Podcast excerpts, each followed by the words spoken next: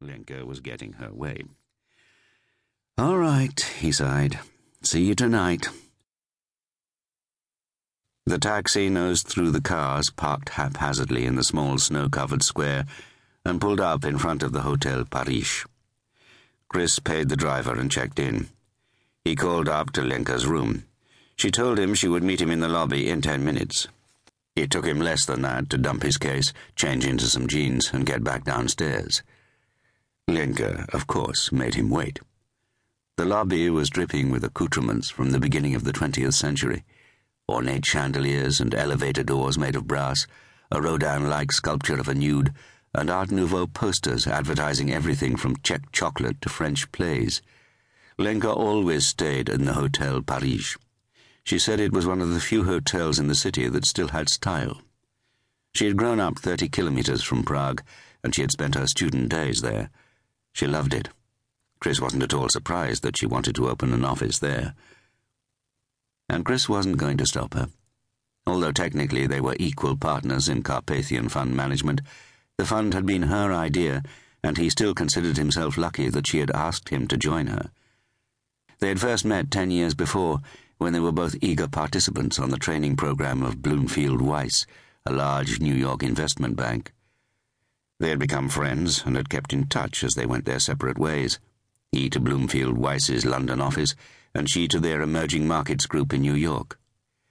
Then, when he was holed up alone in his flat, recovering from a stomach bug he had picked up in India, fired in disgrace from his job, abandoned by his girlfriend, his self confidence demolished, she had called him. She was leaving Bloomfield Weiss to set up her own fund. Would he like to join her? She had saved him. Of course, he had refused her offer at first, saying he was the wrong person, that he would be a hindrance rather than a help. He had believed this, but she had not. With her encouragement, he pieced together the fragments of his shattered self esteem. It turned out she was right. They made a good team. Carpathian was a hedge fund investing in the government and high yield bonds of Central Europe. Or at least that was the way they had described it in their marketing literature. In reality, hedge fund meant high risk, high yield meant junk bonds, and Central Europe meant the old Eastern Europe, less the basket cases, like Russia. The investors knew what they were doing, though. They wanted to make as much money as possible from the integration of the old Iron Curtain countries with the rest of Europe.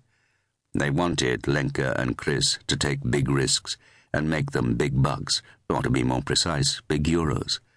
Lenka, with some help from Chris, had raised 55 million euros and borrowed more to maximize the return on investment. So far, all had gone well.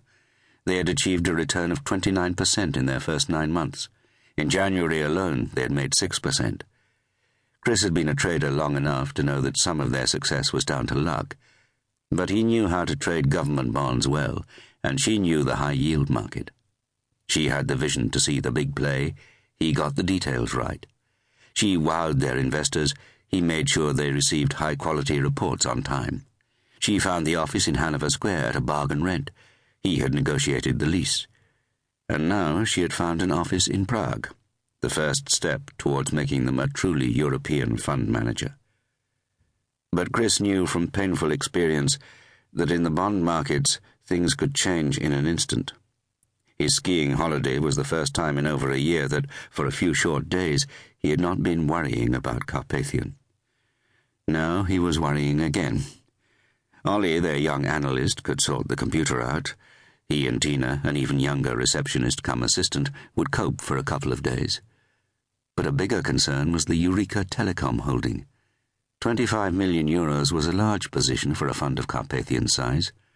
Chris knew little about Eureka Telecom, except that it intended to build a mobile telephone network across Central Europe and that the bond had been issued during the week he was skiing. Bloomfield Weiss, his old employer, was the lead manager. He couldn't help it, but he still found it hard to trust any bond issue that was led by them. He was studying a poster advertising a play starring Sarah Bernhardt when he heard a familiar voice. Chris, nice of you to show up. You're late. She smiled and kissed him on both cheeks. She was a tall woman with white blonde hair, angular cheekbones, and wide, almond shaped brown eyes.